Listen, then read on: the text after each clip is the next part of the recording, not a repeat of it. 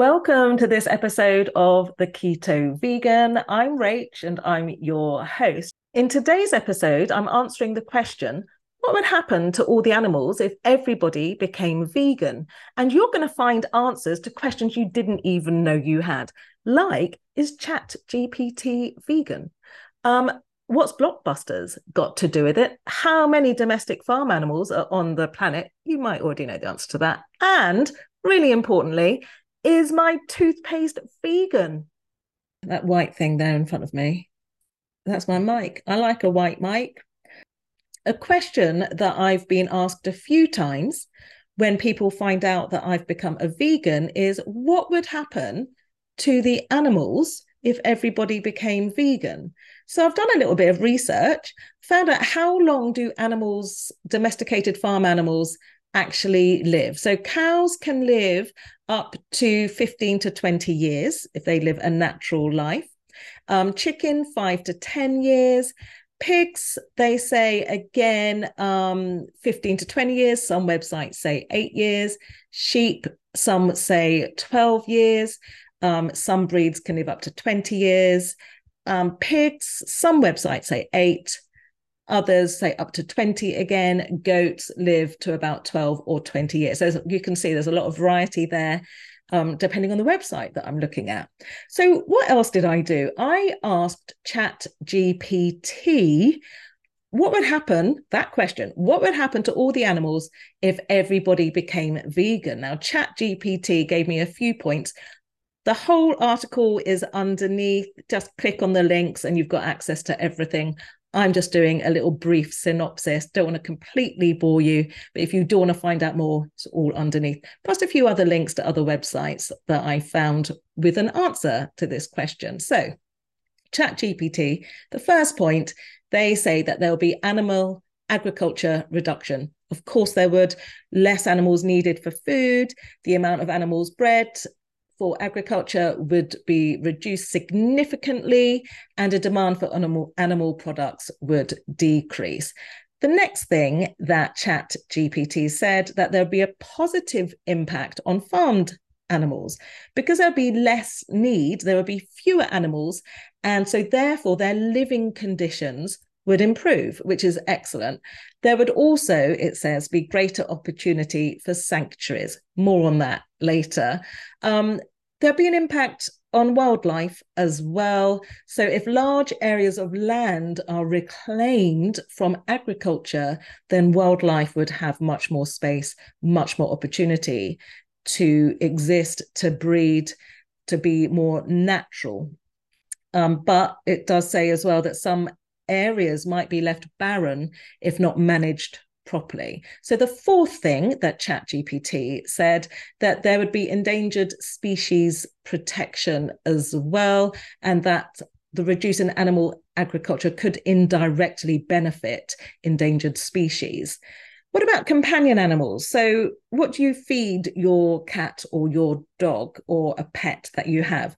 Do you feed it animal products? What would happen if we stopped producing those things and killing animals for food, would that affect your pet? Now, they say that dogs can survive on a fully plant based diet. And I saw something on social media this week saying that there's been a massive increase of people turning to plant based diets for their pets. What about cats, though? I've heard that cats must have um, meat to survive. So, what would happen there? Would cats have to keep on hunting? They are incredible hunters, aren't they? Um, economic impact as well. This is the seventh thing that ChatGPT said. If you want to see the, the sixth thing, you'll have to look at the article. So, um, economic impact is the seventh thing. What would happen then? There are going to be many people that are affected negatively if all the animals were stopped being used for meat? Where would their income come from? The farmers, what would happen to them? The butchers, etc., etc. I think that I know some farms have changed to stop cows being used for milk and actually found ways to source plant based milks. So it's like, don't be like blockbusters. Don't don't think, oh, everybody's always going to buy videos and DVDs from a store. Actually, be like Netflix and see the way forward that things go change. So we have to keep up with the changing society if we want to survive. Um, the eighth thing that Chat GPT said was human health implications. And it said, let me quote here if everyone adopts a well balanced and nutritious vegan diet, it could have positive impacts on human health, potentially reducing instances of diet related diseases. However, this depends on individuals making informed dietary choices. Do you think people are going to have to make informed choices? Of course. Another thing that it said, the ninth thing and the last thing on this list, the environmental impact. I'm going to quote again. Let's just zoom in for this one. Animal agriculture is a significant contributor to greenhouse gas emissions, deforestation, and water pollution. A shift to plant based diets could lead to reduced carbon emissions and environmental benefits in terms of land and water use. Excellent. Now, if you've watched any documentaries, Cowspiracy, Seaspiracy, you're going to know that already. Um, and another thing that ChatGPT, how it finished it off was like this it is essential to note that a sudden global shift to veganism is highly unlikely to happen overnight, you think? However, as more people embrace um, plant based diets, the collective impact on animals the environment and human society will gradually become evident. The key to a sustainable and successful transition lies in education, awareness, and responsible decision making on both individual and societal levels. So that's ChatGPT. Who knew that ChatGPT was pro vegan? I didn't. Quite something, isn't it? That artificial intelligence is saying those things. Very pro vegan, I thought. Okay, now I like to be balanced. Um, whether I agree with it or not, it's very important to give a different side to the debate as well. So when I was doing my search for all these, this answer to this question, I came across a website, definitely non-vegan, um, permaculture.com.au forward slash happen dash animals dash everyone dash went dash vegan forward slash if you want to find out. But there is a link um, in the notes below. So they were starting with the argument what are you going to do then? Are you going to exterminate them all because you don't need them? Or are you going to liberate them all? And what on earth would happen if all these farm animals were completely liberated? Are you going to open the gates and let them free so that they're walking your streets and so on and so on? So I think they were being maybe a bit tongue in cheek. I don't know. Sounds it. So also they they said how many animals are there? So what are we talking about here when we're liberating these animals? So I'm just going to read to you what they said. And this information, this data, these figures are from 2011. I have looked for more recent data, couldn't find it. Um, if you've got more data about how many animals are, let me know in the comments or give me some feedback, ask more questions. There are at present, it says, 996 million cows, 1.9 billion sheep and goats, 980 million pigs, 19 billion chickens, plus, they say, all the ducks, turkeys, rabbits, alpacas, water buffaloes, and other livestock and they ask the question would we have 23 billion of them roaming freely through our towns, cities, parks, roads, farms, forests, and wilderness areas? Is this really an option? 23 billion. That's a phenomenal amount of animals that are bred for feeding the 8 billion humans that are on the planet and forever growing. So they also make a pretty good point here about the cows in India. So, this is where they are not domesticated, that cows are allowed to roam free because of the Hinduism and the beliefs and the culture in that country. So, let me quote here cows aren't eaten there and are considered sacred. In some states, it is illegal to kill or eat them. Without killing or eating any cows, India now has the largest bovine population on the planet 303 million head, which includes 80 million buffalo. And they ask the question should they also be removed?